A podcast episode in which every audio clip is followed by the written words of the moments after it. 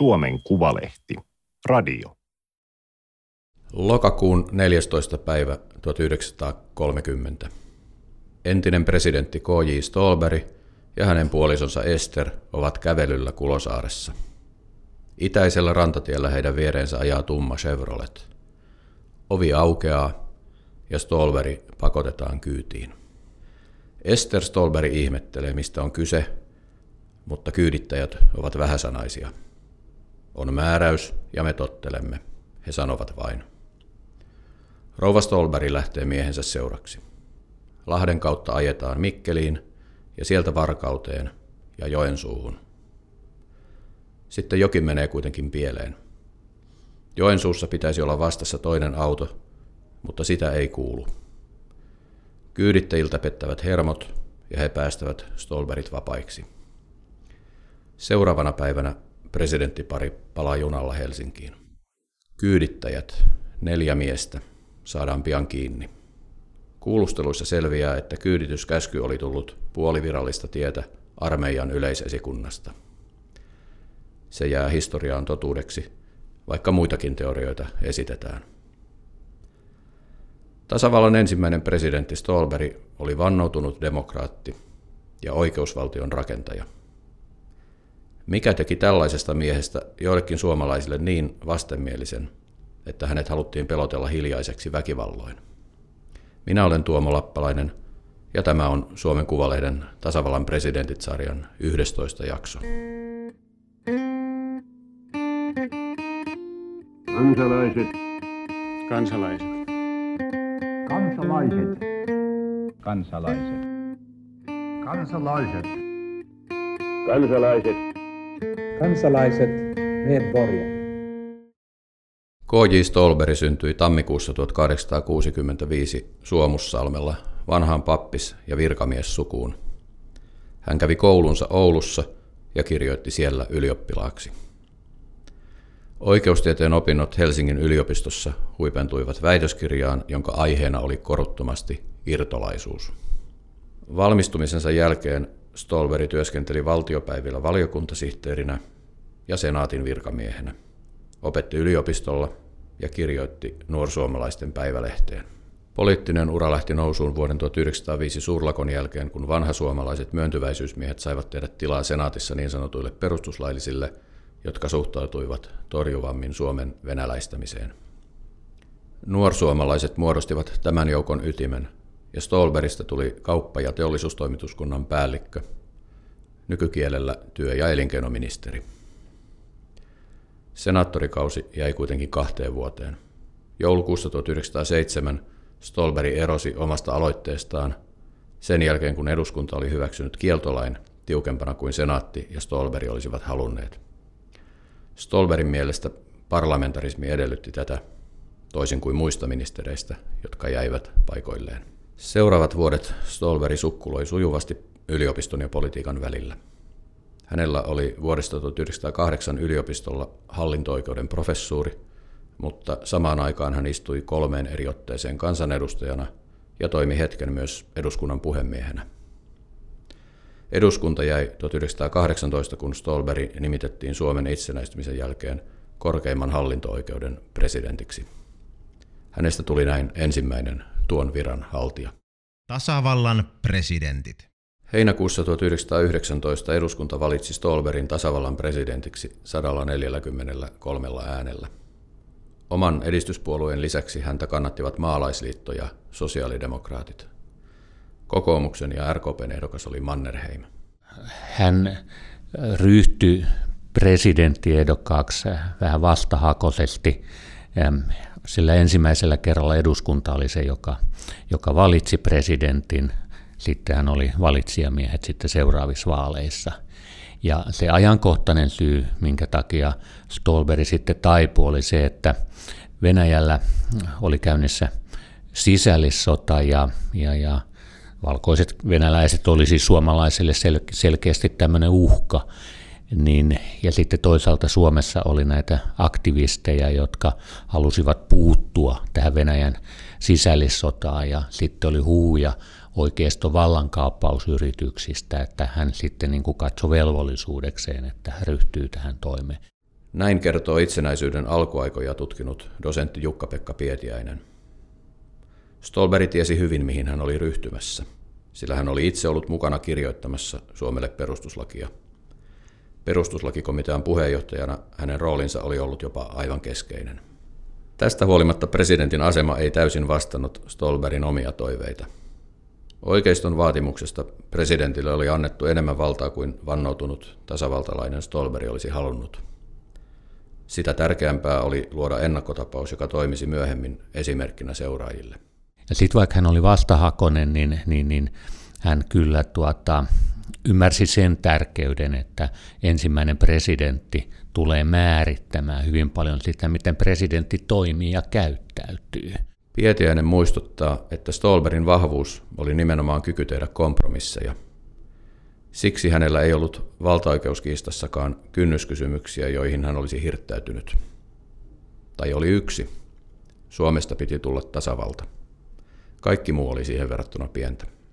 Siis hänellä oli niin paljon tärkeämpää se, että se tasavalta tulee ja se säädetään kuin jotkut yksittäiset, yksittäiset asiat, mitä, mitä siellä on. Nehän voi olla niin kuin tämmöisiä, niin kuin, jotka liittyy nimitysvaltaan tai, tai sitten, että, että, että presidentin mahdollisuuteen hajottaa hallitusta. Ja tämän tapaisia asioita hän olisi ehkä kirjannut niitä sitten pikkusen toisella tavalla. Toisaalta Stolberin olisi ollut vaikea kieltäytyä presidenttiehdokkuudesta. Tasavaltalaisella puolella ei ollut kauheasti vaihtoehtoja, ja nopeimmat olivat ehtineet vastata ei jo aikaisemmin. Lopulta jäljellä oli Stolberin lisäksi enää käytännössä yksi toinen vahva nimi. Semmoinen henkilö, jolla, jolla oli kannatusta, oli, oli Rudolf Holsti, mutta toisaalta Holsti oli vielä sitten poliittisen oikeiston silmissä, aktivistien silmissä, niin vielä paljon vihatumpi kuin Stolberg, joka oli. Näitähän, näitähän kahta pidettiin niin kuin jääkäriliikkeen pahimpina vastustajina, mikä, mikä esimerkiksi niin kuin Stolberin kohdalla niin kuin ei oikeastaan sinänsä pidä, eikä oikeastaan Holstinkaan kohdalla tota, niin kuin sinänsä paikkaansa, vaan ne piti näitä hankkeita vaarallisina, ja Stolberg oli juristi aina, niin kuin, että siis, että tällainen, tällainen ulkomailla niin kuin tehdään niin kuin tavallaan valmistellaan kapinaa, niin se ei vaan sopinut hänen maailmankuvansa. Stolberg oli oikeistolle punainen vaate hiukan samasta syystä kuin Väinö Tanner Stalinille. Samaa poliittista juurta, mutta kuitenkin erilleen kasvanut. Mutta hän ei Pietiäisen mukaan ollut myöskään ihmisenä kaikkein helpoimpia. Että hän oli siis tämmöinen niin kuin todella periaatteen ihminen, että kun hän oli valinnut jonkun kantansa, niin hän ajoi sitä sillä tavalla, että, että, että toisella tavalla ajattelevat, niin, niin, niin ehkä loukkaantuivatkin.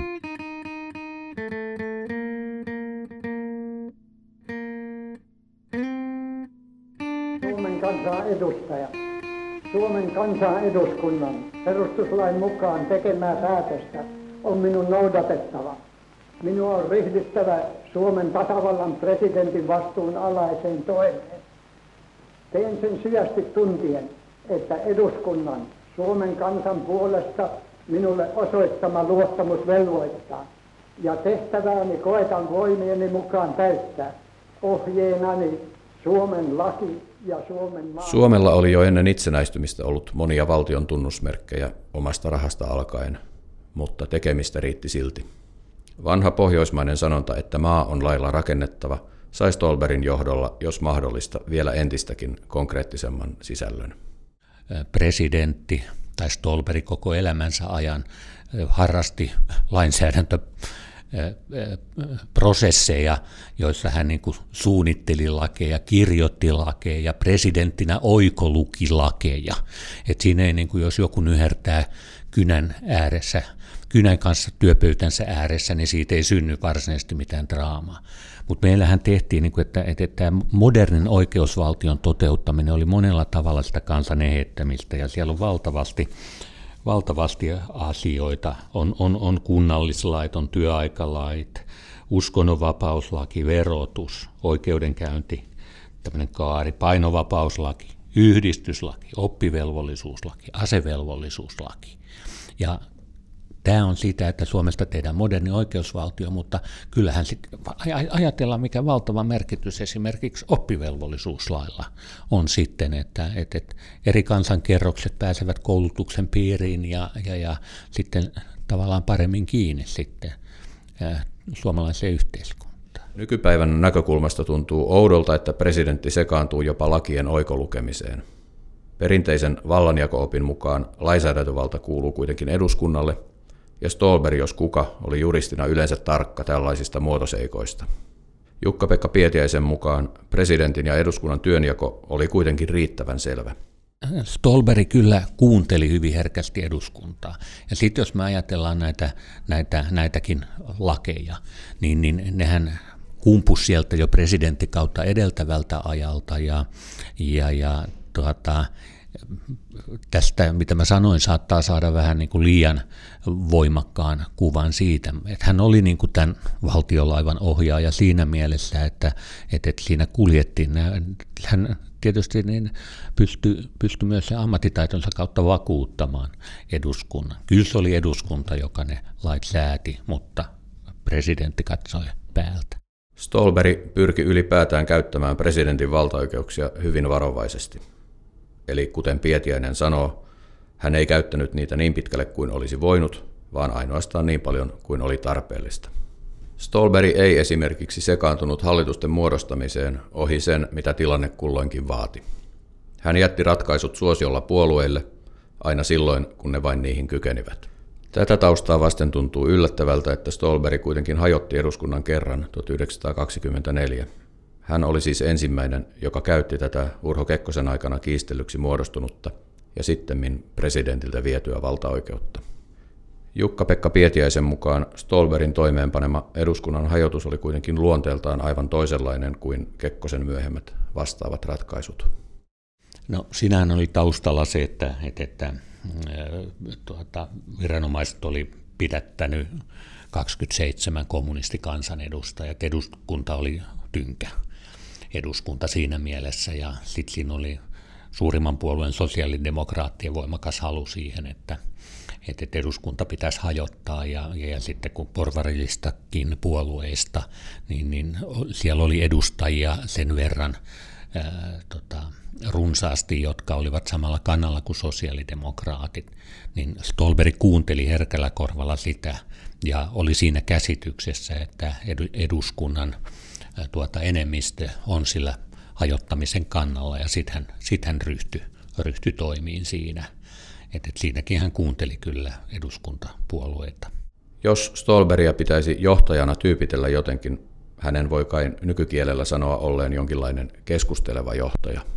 Stolberi sai enemmän vaikutusvaltaa sitä kautta, että hän juuri kuunteli eri osapuolia ja sitten, vaikka hänellä olisi ollut joku kanta, niin hän, hän, hän tuota, muodosti sen lopullisen kantansa vasta sitten.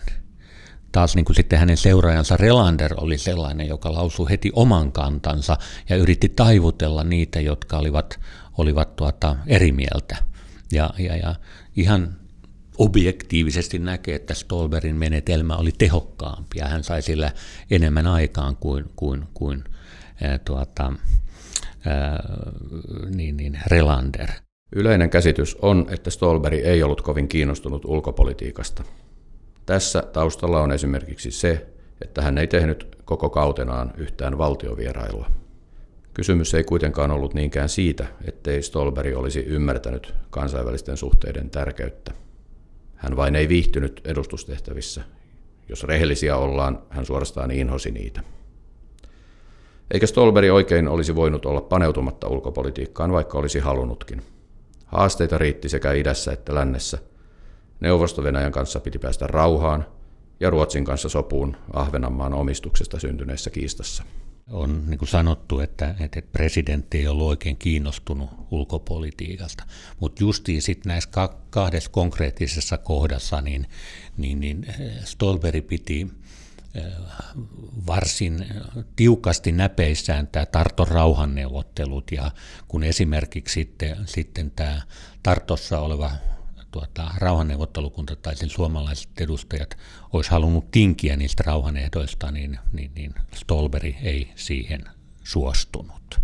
Sitten siinä oli toisaalta, toisaalta se, että, että näissä kummassakin – Tarttorauhassa ja erityisesti Ahvenamaan kysymyksessä, että, että, että, että, että Suomen tuota, alueita ei, ei niin kuin luovuteta.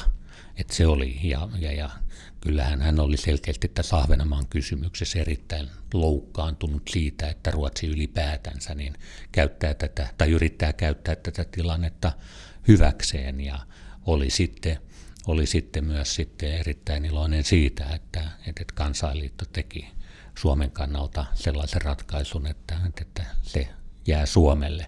Mutta sehän sitten merkitsi myös sitä, että, että Stolberg ei suostunut tuota lähtemään valtiovierailulle Ruotsiin, tai hän tämän tilais, tapahtuneen jälkeen hänen mielestään se piti olla niin, että Ruotsi, Ruotsin tulisi rakentaa uudet ja hyvät suhteet Suomeen, ei, ei, ei toisinpäin. Tasavallan presidentit. Stolberin suhde armeijaan pysyi viileänä senkin jälkeen, kun hänestä oli presidenttinä tullut puolustusvoimien ylipäällikkö. Huipennus oli vuoden 1924 jääkärikapina, kun upseerit painostivat joukkoerolla ja yrittivät sitä kautta saada puolustusvoimien johdon mieleisekseen. Kapinoitsijat onnistuivat puristamaan valtiolta joukon myönnytyksiä, mutta kriisi saatiin lopulta laukaistua niin, ettei presidentin arvovalta kärsinyt. Stolberi ylipäätään suhtautui armeijaan tai, tai, tai, tai sot, sotaväkeen tai, tai, tai voimankäyttöön, niin eh, tuota, tavallaan kriittisen maltillisesti. Hän ei ollut missään tapauksessa niin mikään puolustusnihilisti, mutta toisaalta sitten, että, että demokraattisessa valtiossa valtiovalta, eh, presidentti ja eduskunta ovat ne, jotka määrittelevät linjan ja päättävät, eikä, eikä mikään niin sotamiesneuvosto, jos oikein yksinkertaistetaan tätä asiaa. Stolberg oli aina niin kuin pyrki olemaan tämmöinen sovitteleva henkilö tämmöisissä kriiseissä. Mutta kun hän oli valinnut sen toimintamallin, tavan toimia tai ja, ja mikä se linja on, niin hän oli toisaalta niin kuin hyvin päättäväinen. Että hän ei niin kuin antanut periksi siinä asiassa. Ja, ja tämä on sitten tietysti ollut niin kuin poliittiselle vastustajille ja sitten oikeistolle niin, niin semmoinen tosi vaikea, vaikea pala.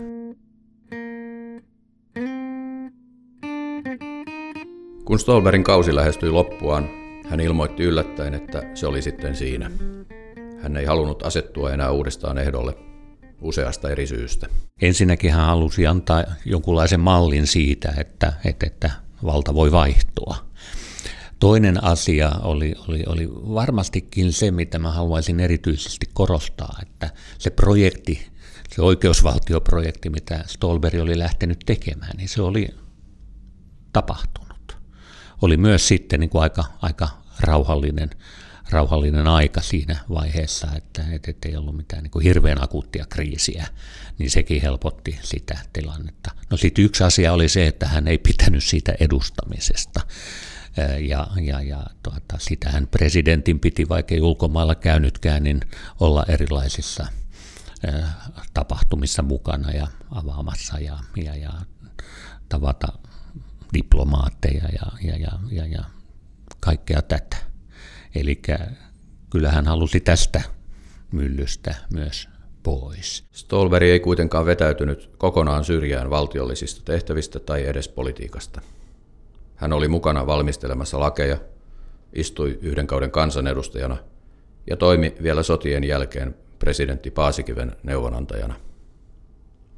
Kahdesti hänet onnistuttiin vielä houkuttelemaan presidentin vaaleihinkin, mutta molemmilla kerroilla 1931 ja 1937 hän jäi niukasti valitsematta.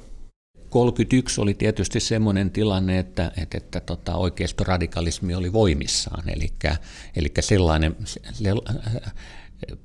mä näen ihan sen selkeästi siihen, että eihän se sitten kauaksi, kauaksi jäänyt, koska hän sai toisella kierroksella 149 ääntä, kun 151 olisi riittänyt valintaa, ja kolmannella kierroksella sitten, sitten niin kun maalaisliitto meni meni Svinhuvudin taakse, niin ne lukemat oli tosiaankin 151-149, että aika liki se oli. Ja seuraavalla kerralla vuonna 1937 vielä lähempänä, eli silloin hän sai 150 valitsijamiestä taakseen, ja hän on siis tässä valitsijamiesäänissä niin Kekkosen jälkeen toiseksi eniten valitsijamiesten ääniä presidentinvaalissa saanut henkilö Suomen historiassa. Valitsematta jääminen ei kuitenkaan ollut Stolberille kummallakaan kerralla oikeastaan pettymys, Jukka-Pekka Pietiäinen kertoo. Stolberihan oli semmoinen, joka halusi niin kuin katsoa eh, tämmöistä niin kuin kansallista kokonaisetua. Vaikka hän oli pikkusen, ja aina ihan pikkusen niin kuin poliittisesti hajottava henkilö, niin kuitenkin se, tämä hänen maailmankuvansa ja poliittinen toimintansa pyrkii, pyrkii niin kuin siihen, että eheytetään ja, ja, ja katsotaan sitä kansallista kokonaisetua. Mutta ei hän ollut sillä tavalla pettynyt vaalien tuloksiin, koska jälleen kerran niin inhimillisesti katsoen hän teki mieluummin sitä lainsäädäntötyötä. Stolberin työ on kestänyt hyvin aikaa.